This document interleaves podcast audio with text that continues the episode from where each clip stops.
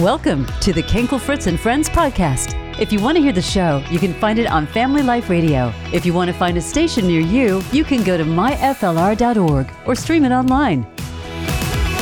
We have Andy and Sandra Stanley with us today, and they have written a parenting book. It's called Parenting Getting It Right. Andy's a pastor. He's a pastor of North Point Church in the Atlanta, Georgia area.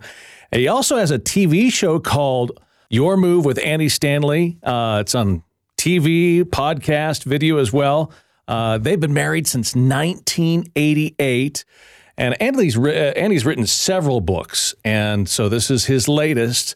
It's good to have with you guys today. Yay. Thanks Yeah. for having us. Yeah, thanks for having us. This is great. Well, you're very welcome. So, we're talking about parenting today, and the book is Parenting Getting It Right. Do we ever need to do that? Because I don't know that I am. I don't think I am. But, uh, uh, well, since we're talking about parenting today, why don't you talk a little bit about your family? So Andy and I have been married 34 years. Uh, we've got three kids and three in-law kids. Uh, Andrew is 30, Garrett's 28, Allie is 27, and um, they're all three married now. We've got one two-month-old grandbaby that um, we could just talk about the whole time if you'd like.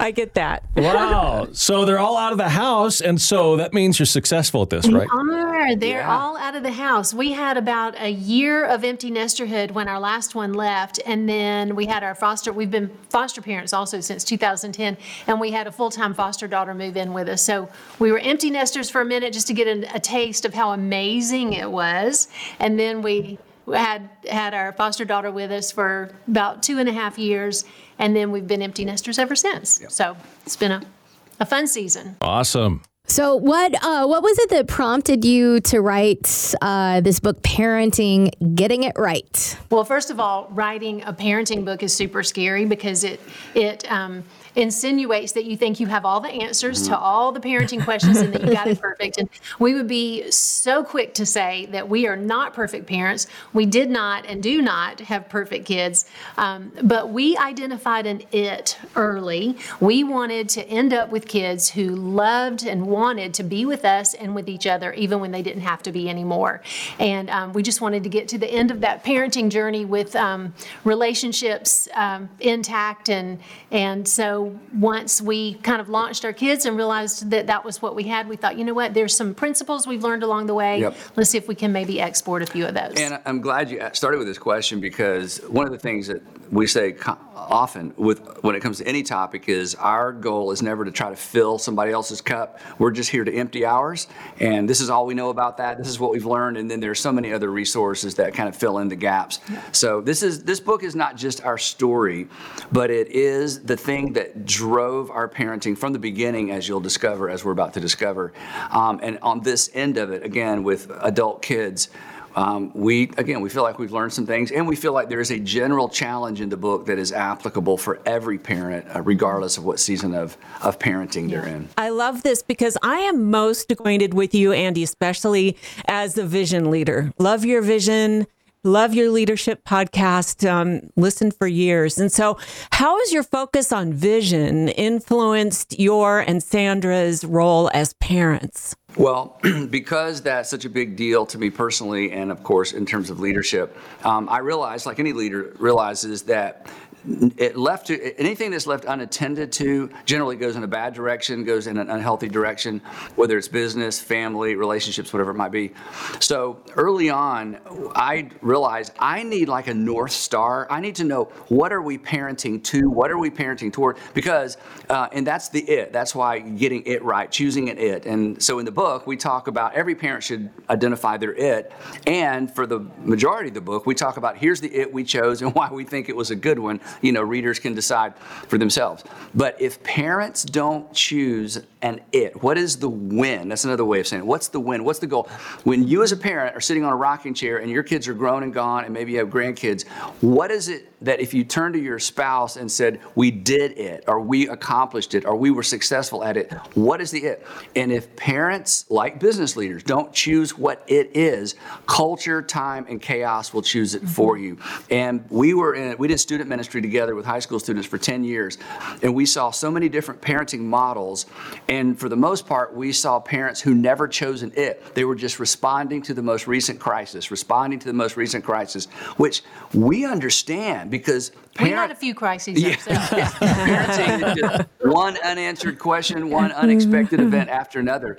But because of the chaos, because of the whirlwind of parenting, if there's not a north star, if there's not an it, if there's not a win, um, it's easy to get get lost in the chaos. So that was super important to me from a leadership standpoint. So we brought that into our our, our approach to parenting, and on this side of it, we're absolutely thrilled that that's what we chose and just wanted to share it with other parents. So I got to know is what is your North Star? Was, was there a blueprint for all of this that you guys found or? An interesting story that kind of sets us up to share um, more details about our it was uh, my family. uh, we're, we're a pretty close family. I'm the middle of three kids and every year my parents rent a big house on Hilton Head Island and we all go. So, you know, back then it was just, you know, the five of us plus Andy. And then as we all started getting married and having kids and all of that kind of stuff, um, it began to grow. Now there's like 20 of us every year.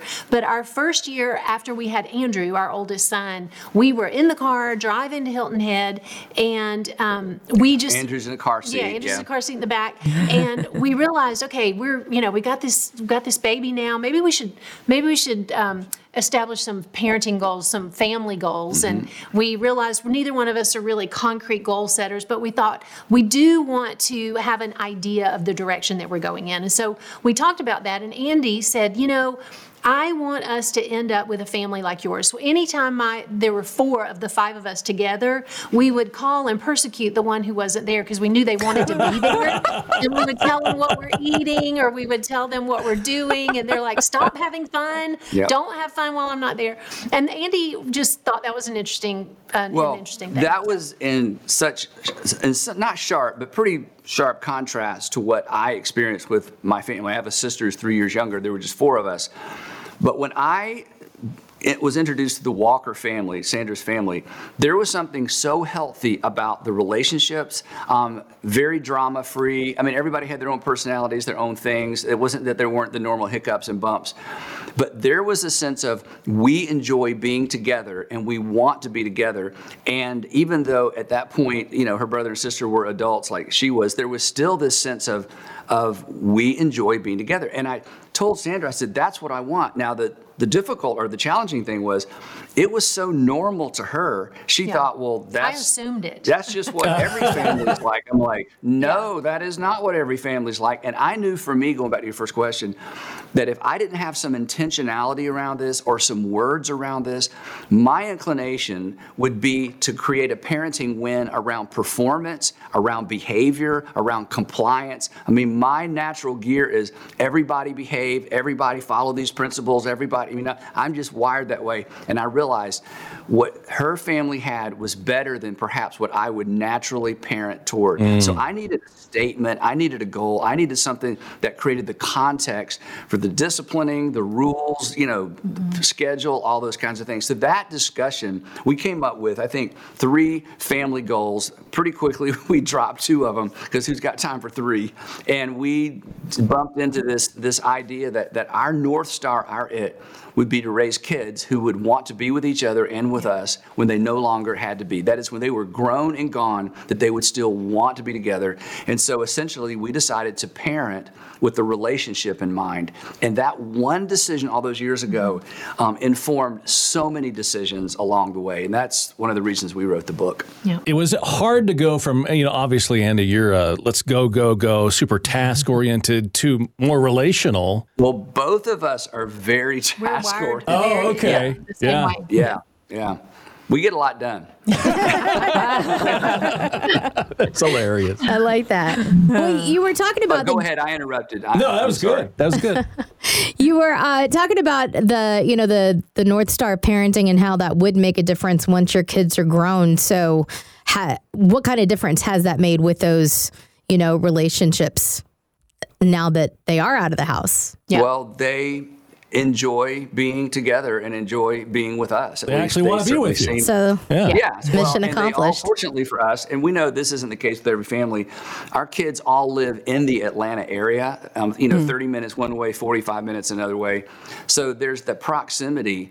But even beyond that, watching our kids support each other in their careers, Yeah. watching them um, support each other in their sorrows. Yesterday, um, um, Andrew's wife's grandmother passed away this past week, and so there was a funeral. It was about an hour away from our house, and so we were going because they asked me to participate. And Garrett, Andrew's brother, said Danielle and I are going to be there, and we're like, "Well, you didn't really know, or it's an hour away, but just wanted that sense of supportive. yeah." Allie was trying to get there too, but they had gotten no sleep that mm. night. Yeah, with the baby, so. But the fact that they wanted to do that, and you know, in this season, now that we're in this empty nester season, these friendship years with our kids, looking.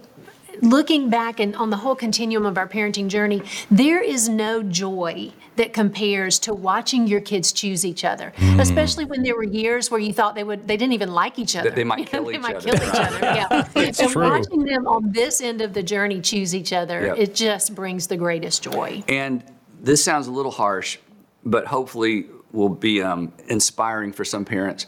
If you get to this season, uh, the season we're in now, and you don't have that, it's virtually impossible to get that. It is, it is almost impossible to go back and try to re engineer relationships between siblings once they're in their late 20s, have chosen a life partner, or are kind of doing their own thing because they're naturally career wise moving apart, maybe geographically moving apart.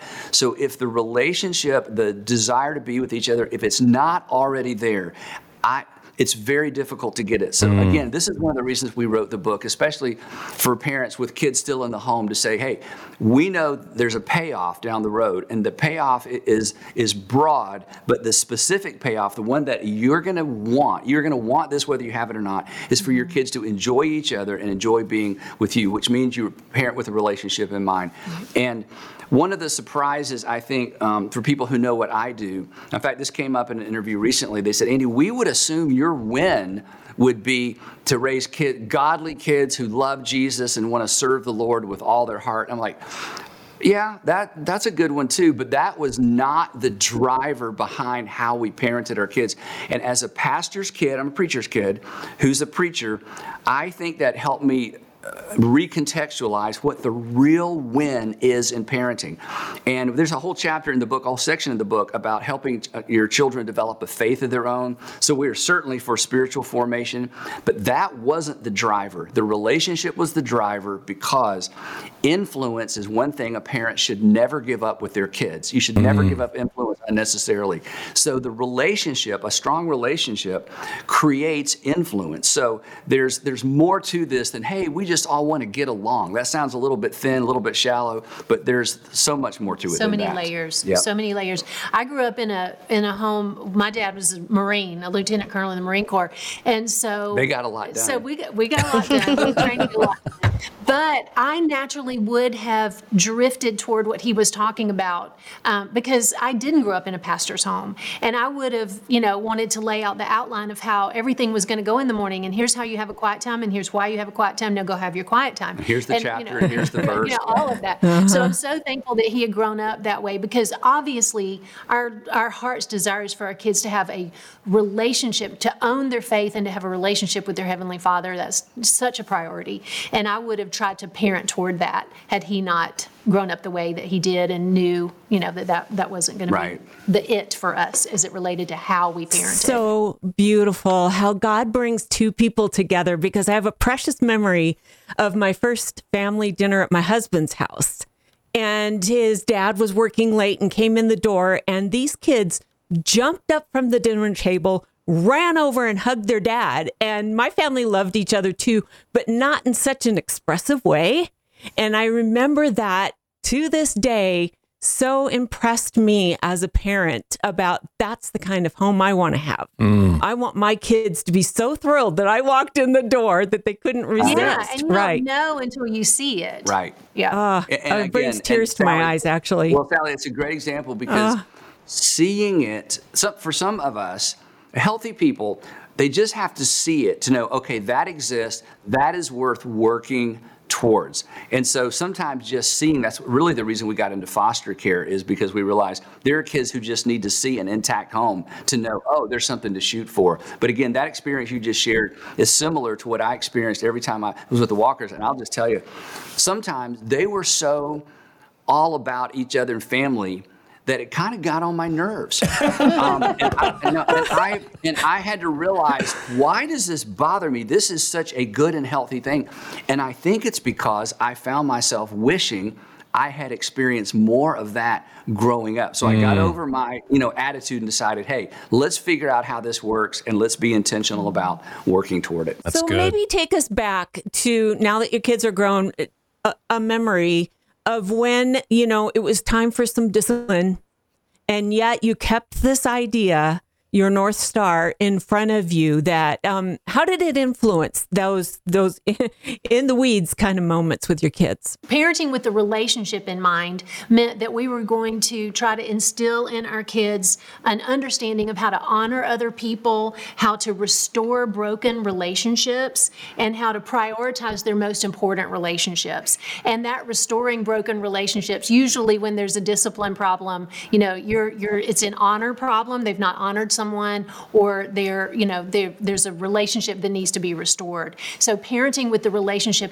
in mind kind of focuses on those things. And there was a story. Um, tell the Cam story, the Julie. Well, let me story. say one thing before that. So, uh, going along with this, so once we decided what the win was, then we decided, and again, this is kind of how I think. So, pardon me for being a little bit clunky on this that the rules that we established in our home, if, if we're parenting with a relationship in mind, the rules need to all be tied to relationship. Here's one thing that we saw parents miss consistently in student ministry days the rule became the thing rather than the relationship. But mm. in real life, Every time someone breaks a rule, whether it's in society or in a home, someone is hurt. There is always a person on the other end of a broken rule that has been damaged, something's taken from them, or they're, they're not as well off as they were.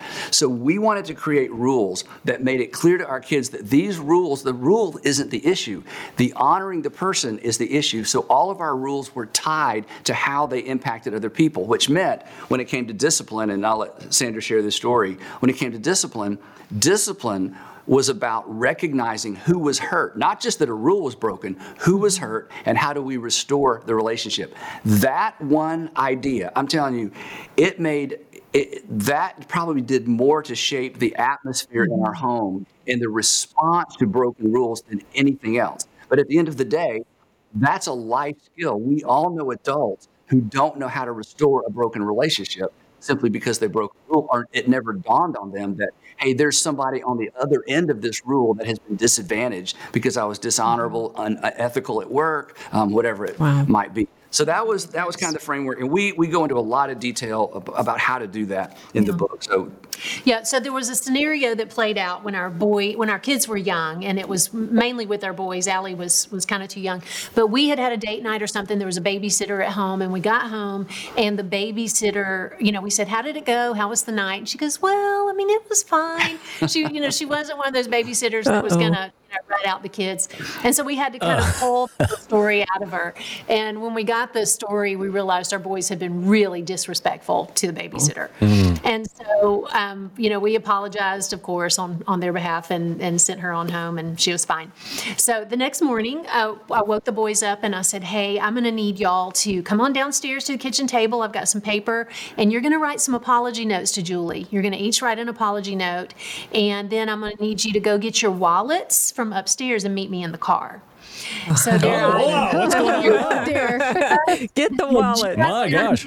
stage of life where money meant something. We had just moved, mm-hmm. you know, moved from the jar system to the actual wallet. So money meant something now. And so they wrote their apology notes. They went and got their their wallets. I loaded Allie into the car. The boys came and got in the car. And um, I said, We're going to head to Publix, and you're going to use your money to buy Julie some flowers and they're mm. like, oh, okay, and they didn't like that. And um, so we get so we get there. They buy some flowers. I said, now we're going to Julie's office.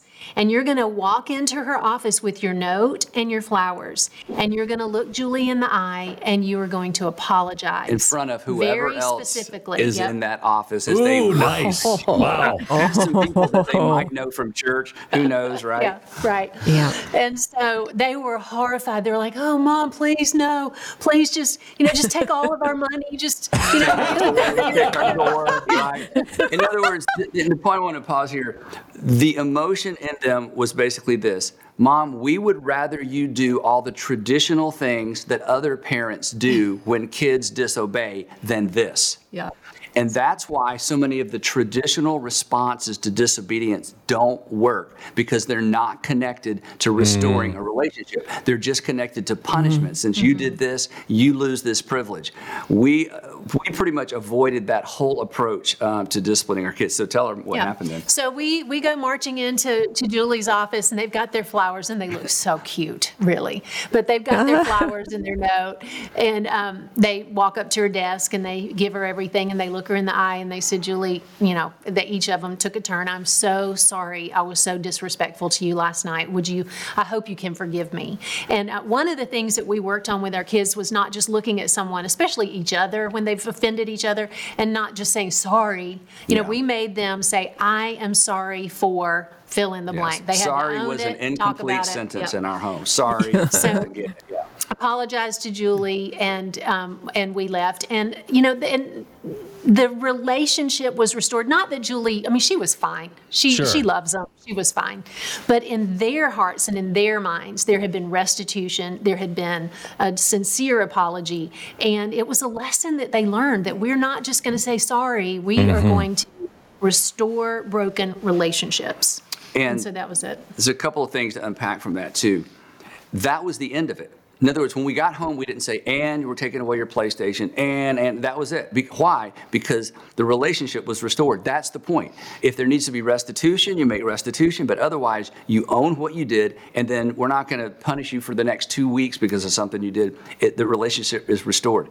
And the other thing that's so important is, as we know as adults, Anytime we have to restore a relationship because of something we've done, it requires a big dose of humility. Taking things away from a child or putting them on a restriction does not force them to humble themselves at all. It just, half the time, it just makes them mad. But when they realize we're going to walk into an adult environment with flowers and a card, it was oh. so humbling. But humility is a part of restoration. So there were so, I just, this was one of her most brilliant parenting moments. The other thing I want to say is this this took a lot more time and creativity than go to your room, you're not going to have this, you're not going to have this. This required creativity. So once you, again, commit to, we're going to parent toward relationship, the rules are connected to relationship, restoration is connected to, to relationship, discipline is connected to relationship. It requires a little more time, a little more creativity, but you're teaching one of the most important life skills you could possibly learn. And you know what's also connected to relationship? Embarrassment. And that, and that's, I mean, I mean, you didn't have to do any more disciplining from my perspective. That was good enough yeah. right there. You know. Yeah, how Right. do you think they how do you think they respond how do you think they behave next time she came to the house? Yeah. Right. I mean, Little angels. Yeah. yeah, angels. Yeah. We're not going didn't have to say, now be. Remember, Remember, remember, last time. Yeah, they yeah. remembered. They're like, no, we're not doing that again. Uh-uh, no. Uh, you know, you talk about the law of harvest and uh, explain that for people that don't understand that. It's in the Bible, but how does that Yeah. apply to parenting? Yeah, the, the law of the harvest is you sow and then you reap, and you sow now and you reap later, and you can't rush a crop. So there's the final exam approach, which is I'm going to put it off, put it off, put it off, cram at the last minute, and maybe make an A. Um, Again, in our student ministry days, we saw some parents, they didn't term, term it that way, we didn't either, but basically they were approaching parenting with the law of the final exam rather than the law of the harvest. Mm. That I'm going to not get engaged, not get involved, going to let my kids be a little wild and crazy. We don't need to discipline. Aren't they cute? Aren't they cute? Aren't they cute? No, they're not cute. They're, they're animals. They're awful. They're terrible. Nobody thinks it's cute but you. And so, and then the kids get older and then they decide, oh, now we're going to start, you know, we're going to start disciplining. Sandra will talk about these four stages in just a minute. So we saw parents parent as if, you know what, we can do it. We can cram for a final exam and the kids are going to be fine. But parenting is the law of the harvest. You sow now and you have to sow at the right time and you have to sow in the right way and then you sit back and you wait and you wait and you wait and you wait and you hope that you got it right the first time. That's one of the reasons we wrote this book. We want to say, especially to parents whose kids are still at home, you are sowing and you're going to reap. And if you haven't decided what you want to reap, you're not going to know how to sow and you're mm. not going to be as intentional about the timing of certain things because you can't ignore you can't again a farmer cannot ignore the seasons can't ignore the almanac cannot cannot ignore hey this is the, these seasons are coming and going, whether I pay attention to them or not. So it's it's the law of the harvest. And of course, as you know, that's true in many areas of life, but it is especially true when it comes to parenting. Uh, you talk about establishing two parenting rules that are really focused on on relationship building and then protecting those relationships that you build. Can we dive into that for a little bit? We basically had two overarching rules, and both of them were 100% relational. Again, I just made this up. I think it's great, but at the time it seemed a little risky, but we, I was trying to be so intentional. So our two overarching rules were honor your mother. It's not, my favorite. Yeah, yeah. honor your mother. and I want to be clear, not obey your mother, honor your mother. Strong relationships are not built around obedience. Mm. Strong relationships are built around honor, right?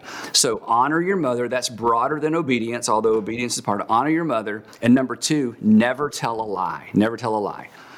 And when we talked about the why behind never tell a lie, it wasn't because the Ten Commandments, it was this. Because lying breaks a relationship. Yep. Lying breaks a relationship. Our kids heard that a thousand times. Lying breaks a relationship. And I would say, Andrew, Garrett, Allie, I don't want my relationship with you to be broken, so please don't lie to me, and I won't lie to you. Not because of the, the details or the issues or the circumstances. Lying breaks a relationship. In fact, I would say the worst thing you can do is tell, tell a lie. The, he said that over and over and over to our kids. The worst thing you can do is tell a lie. The worst thing you can do is it tell breaks a the lie. relationship. Yeah. And there was one day we were all in the van, and Andrew is our thinker, our oldest one, and he's in the back and he's really quiet. And then he just all of a sudden says, "Dad, I know something worse than telling a lie." And we kind of laughed and we're like, "What?" And he goes, "Worshiping the devil." Worshiping the father of lies. Oh, that's now we have three rules. You know, honor mom, don't tell a lie, don't worship the devil. You know. Let's right. add that. But he was sitting, he was sitting back there thinking, surely there's something worse than telling lies. But the point is, now the question that comes up is, well, why not honor your father and your mother? And here's why. Because number one, I felt like it was more important for our children to learn to honor their mother and then expect me to honor their mother mm. and to see me coming to the defense of their mother rather than defending myself. Don't you, you know, son, don't talk to me that way. We never did that. Son, don't, no. Now, you say anything you want to to me, but not to your mom. We're going to honor mom. So that little twist, again, it was 100% relational.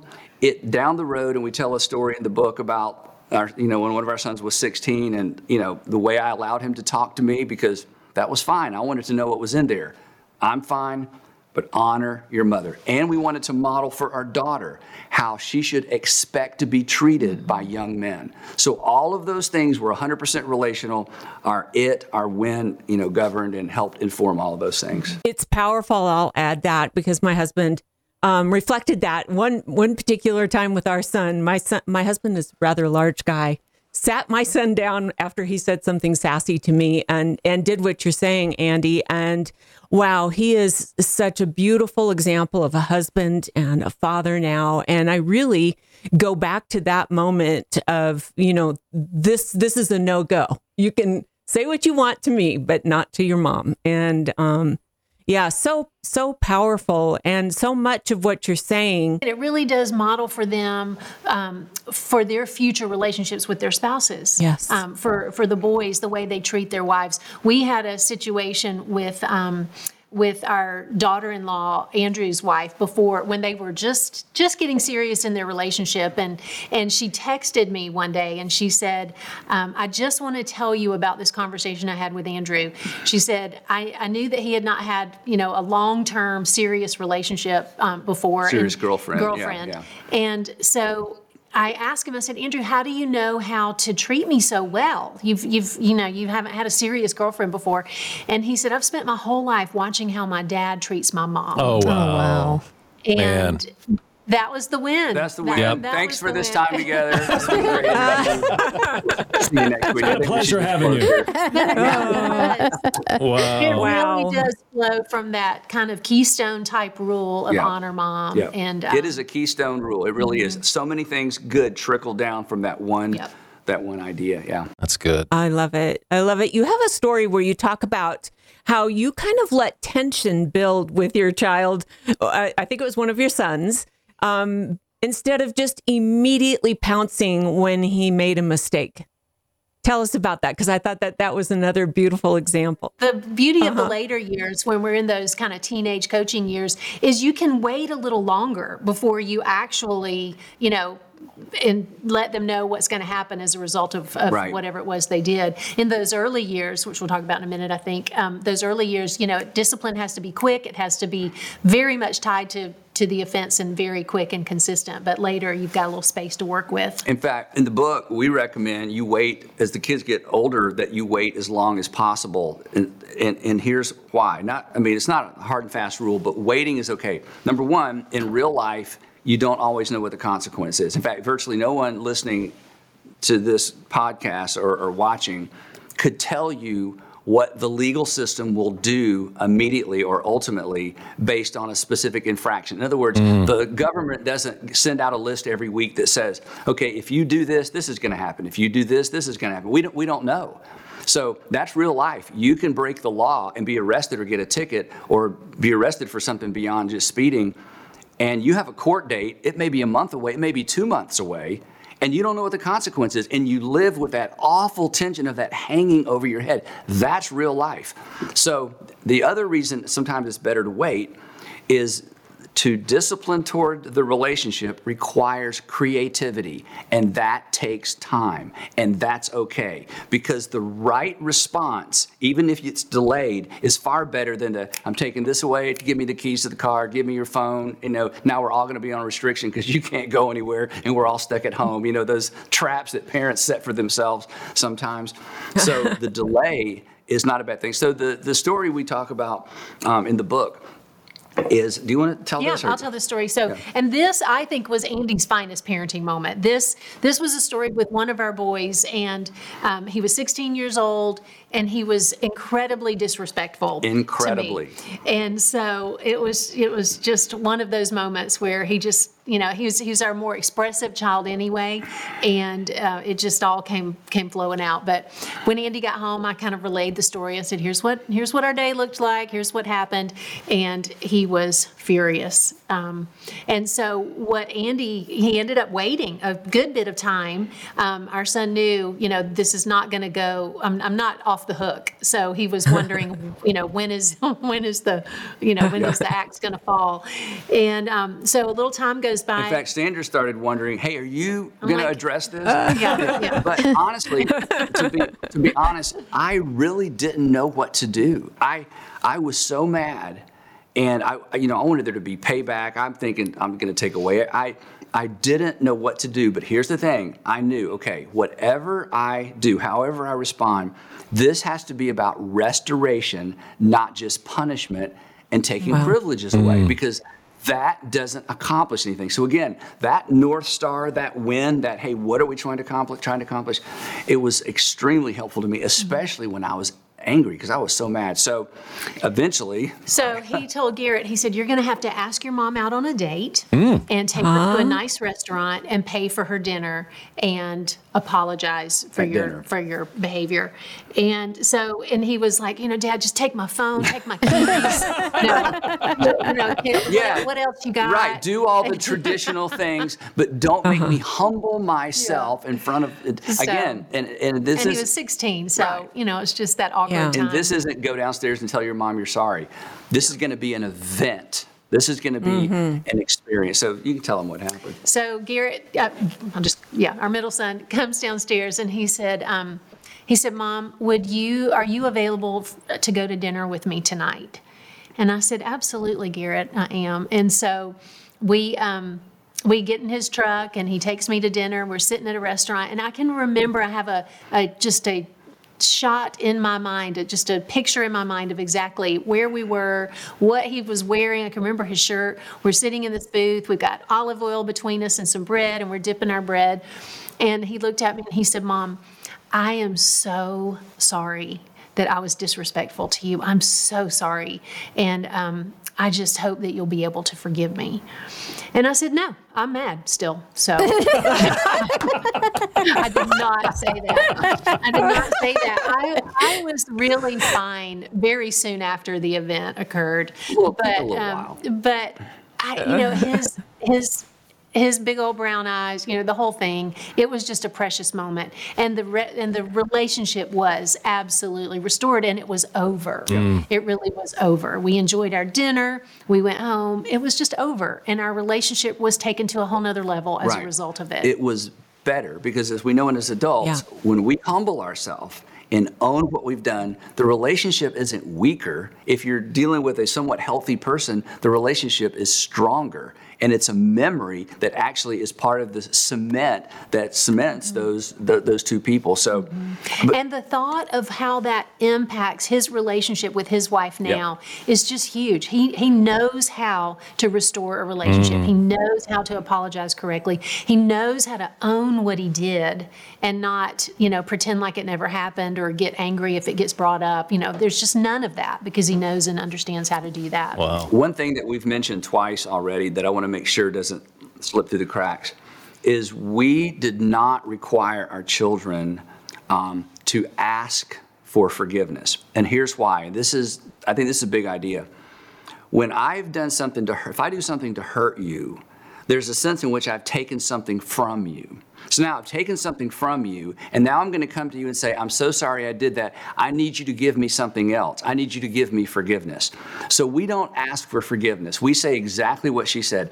I hope that you will be able to forgive me. In other words, I'm leaving that with you. I'm not requiring something else from you after I've already taken something from you. So forgiveness is super important, but you know what? That's up to you. So I'm going to own what I've done, and I hope someday or you, you mm-hmm. find it in your heart to forgive me, but wow, yeah. I, I understand. I don't get to dictate right. how long it takes you to recover from right. what I did to you. Because the, yeah. pre, the you know, for, for, you know, please forgive me or forgive me um, you're asking me to do something in the moment, and I might not be ready to sincerely do that in the moment. So give me some space. And um, I think this is really important, even when we offend our children as parents, because we talk a lot about this in the book.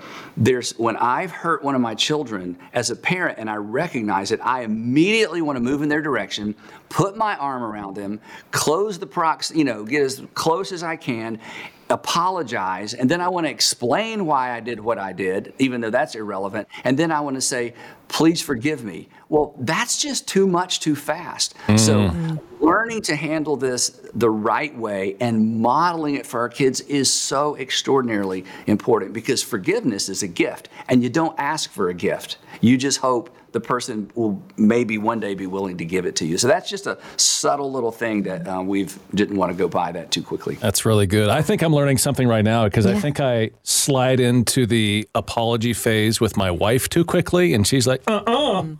I am still not happy with you. yeah, still angry. Yeah. That's right. It's like she wants well, to hear a really good "I'm sorry" as well. It's like you better really work that one, make it better. You know, so it's that's that's no, good. We, we all we all. The thing is, the more we love a person, the more inclined we are to f- try to fast track yeah. exactly. reconciliation. The more desperate we feel. That's true. Yeah. We have a role, they have a role, and we yep. need to create space to allow them to choose to move in our direction. And again, that begins with how we parent. And it's again different at some stages than mm-hmm. than others. So that's awesome. I love the waiting for the final punishment or whatever you want to, because that's punishment as well right? I mean, Yep. when I do that with my son, he's like, it, he'll keep coming back around, Dad, what is it going to be? Or Dad? Yeah. Or the worst is when I was a kid, it was wait till your father gets home. Oh my God. Yeah. I mean, Yeah. that is like the worst wait. It's like, am I on death row here? What's happening? You know, what's, Yeah. what's going to happen Yeah. next? But uh, Yeah. so uh, you, you guys talk about the three D's and how they can negatively affect a relationship. What are those D's? You know, in the early season with our kids, uh, when they're in the discipline stage, we we started using the word disobedience, dishonesty, and disrespect. Those were the three things we disciplined our kids for when they were little: dishonesty, disobedience, and disrespect. And we used the words honesty, obedience, respect, and then the counter dishonesty, disobedience, and disrespect, because we really wanted them to understand that these are the things. When these things happen, there are consequences. And during those early, during that early season, that's the main thing we want them to learn is there are consequences for our actions, both good and bad, and the stakes are low when they're young. So mm-hmm. those three things are, you know, were the big things we focused on when they were young, and of course they carry on through all the other seasons Yep. as well. But we really dug down on those during that early season. And we were, again, going back to something we said, we made it clear that when those three Ds come into play, there's someone on the other end that's been hurt. So it's not mm-hmm. just mm-hmm. don't do this and don't do that. It's like mm-hmm. dishonor, you've dishonored somebody, you've disrespected, you've disrespected mm-hmm. somebody, you disobeyed, you disobeyed, and, and consequently there's a mm-hmm. consequence to someone else. So again, those, and one of the reasons we camp that on the three Ds is because, as every parent knows, but it's easy to forget, there's a difference between childishness and disrespect, disobedience, right? So you don't discipline a child for being childish. Now, we've seen parents discipline children for being childish, for acting like a child, especially in public. Um, but that's that's not the right thing to do. When a child is simply acting out their age, that's different. Now, it may be embarrassing, but that's still not an operative. You know, they, they weren't being disrespectful, they weren't being disobedient, and they weren't being and it's something you can correct and tweak and kind of help them with, Right. but but it wasn't what we would really focus in on for discipline. Yeah. If you would uh, unpack the the four stages of parenting and why it's so important for parents to be intentional in transitioning, you know, that parenting style from one season to the next. that, it's such a great question. And this goes back to the sowing and reaping. This is this is where sowing in a proper season is so Mm-hmm. important. Yeah, and we didn't make this up. This was something that we heard from several different people along the way. We read all the books. You know, when we, when we had our first kid our, in our small group, we were doing every parenting thing we could get our hands on. And so this was something we learned from somebody else. And we realized at the time it sounded like it was important. But as we moved through these stages, and then, of course, getting to the end of it, we realized those were so, so important. So the discipline years are like zero to five years old. Um, this is the season, like I said, where they're learning that there are consequences for their behaviors, both good and bad, and the stakes are low. So it's a great time for our kids to be able to begin to understand um, that there are consequences for their actions. And during this season, consistency is the key. And then the training years are five years old to 12 years old, kind of, you know, somewhere around there, five to 12. And these are the years where we really start um, explaining while we're training our kids. They're able to reason a little bit more. So we start reasoning with our kids, explaining, and, um, Practicing. and yeah, and practicing things. They they're they're able to get it at this point, and so we're explaining while we're training. And then the coaching years are kind of 12 to 18. They're starting to um, to really own things. They're they're wanting their independence, and so we're on the sidelines a little bit more like a coach is. We've we've kind of laid some foundation. We've trained during those training years, and now we're stepping back.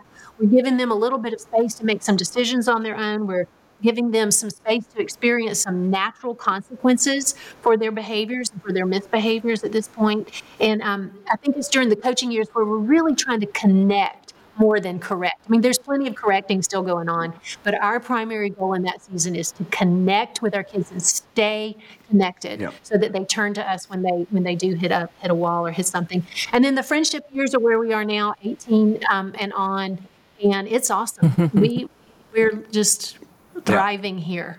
but it's a mistake, and I know you know this, but I'll say it anyway. Mm-hmm. It's a mistake to try to insert the friendship years before the friendship years Right. should be um, should be leveraged. And and again, this is something we saw with We see with it some with of the parents. moms, especially moms and daughters. You know, a, a mom Yeah. whose daughter's 16 or 17, and the mom's trying so hard to be friends with her and her friends, and trying to be the cool mom and all of that. And it it it kind of seems like it's going well in the mo- in, a, in the moment, but long term, there's just fallout that that is you know that that happens Yeah. as a result. So again, it's sowing in the correct seasons, and again, those And, and the, the flip side is true too. When you're in the coaching years and you're bringing back all this heavy discipline and Oh, yeah. training with your kids, that doesn't work well Nope. either. So that's the thing that we've seen on the other side of it is there really are appropriate ways to approach discipline, to approach relationships with our kids, to approach connecting based on the season of life or the stage of parenting. Can I say something about the training years?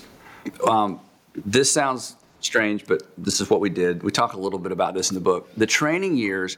One of the things that we saw with other parents, again, we you can learn a lot from good examples and bad examples, is we would watch, especially sometimes in sports, I would watch dads expect their sons in particular to be able to perform something on the baseball field or the, the basketball court that I realized they're not practicing with their sons. They're just showing up for the performance, expecting their sons to do something that they never took the time to help their sons learn how to do. Now, that's obvious when it comes to sports, but we began practicing all kinds of things at home.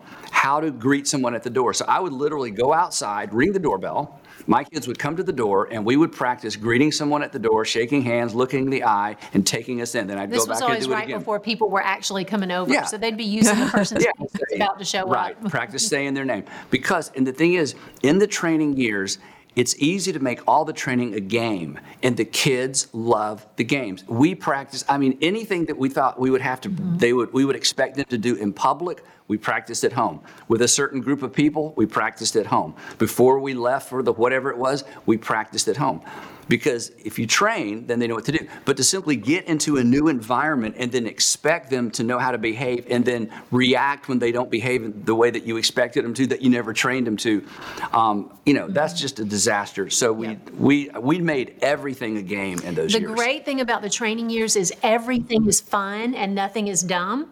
But when you the coaching years, everything is dumb. Everything. And nothing is fun.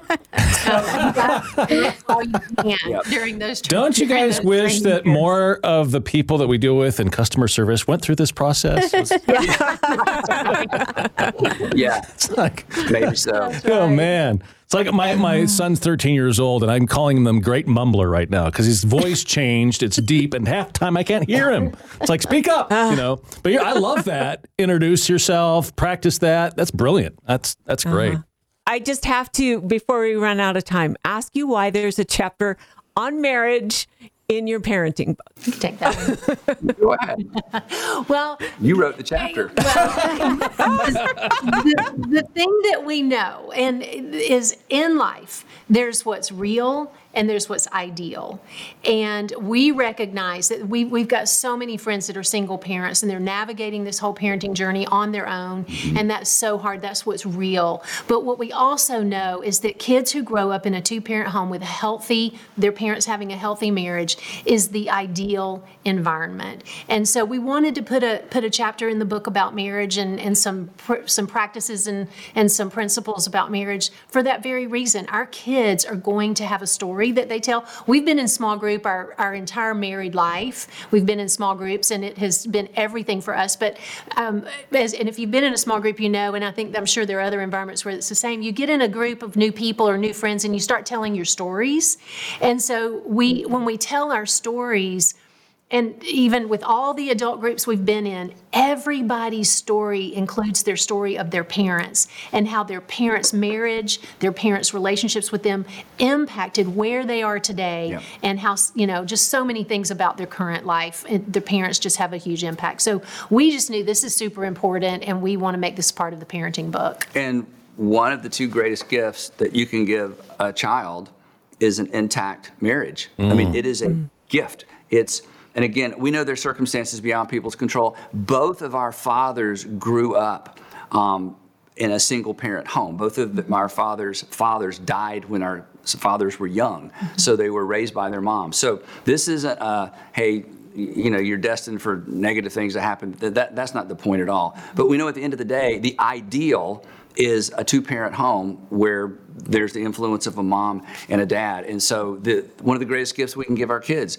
is an intact marriage or a healthy marriage. And so, um, and there's nothing really that compensates or makes up for that because it's it's a unique gift. So anything parents can do to invest in their marriage really is an investment in their kids and ultimately an investment in their grandkids. Yeah, and also with our goal being getting, you know, our kids launching out of our homes, wanting to be with us and be with each other when they don't have to be, that actually implies that we're going to be there as well. Mm-hmm. So to get to our desired it, to our bullseye on the target, really did re- require for us to keep our marriage healthy and to stay healthy as it relates to that so we can enjoy that which meant, and I'll make this short, which meant we prioritized at times, not at times, we prioritized consistently our relationship and our marriage to the point of of um, pulling away from and doing trips. When our kids were young and our at the ballpark we would I coached all the time. I would say hey well I'm not going to be here next weekend for the game. Sandra and I are going to do da da da and and 100% of the time the other parents would be like just the two of you? We're like, Without your kids? without your kids? We're like yeah. And then we would hear we haven't been off by ourselves for seven years. We haven't been off for eight you know I'm like well that's on y'all we're we're leaving next weekend and Won't be here. so we again we we made some we were very intentional about that part of this as well and the kids you know they figured it out That's awesome. Wow. All right. Parenting, getting it right. Thank you, Andy and Sandra. Appreciate your time. Good Wow. stuff. Yeah. Thanks So for having good. us. yes thanks for having us this Yeah. is fun Thanks for listening to the Kinkle Fritz and Friends podcast, heard on Family Life Radio. We would appreciate it so much if you could rate, review, and subscribe wherever you prefer to listen to podcasts. You can also find more exclusive content at myflr.org and FLR Mornings on both Facebook and Instagram. And if you support Family Life Radio, thank you.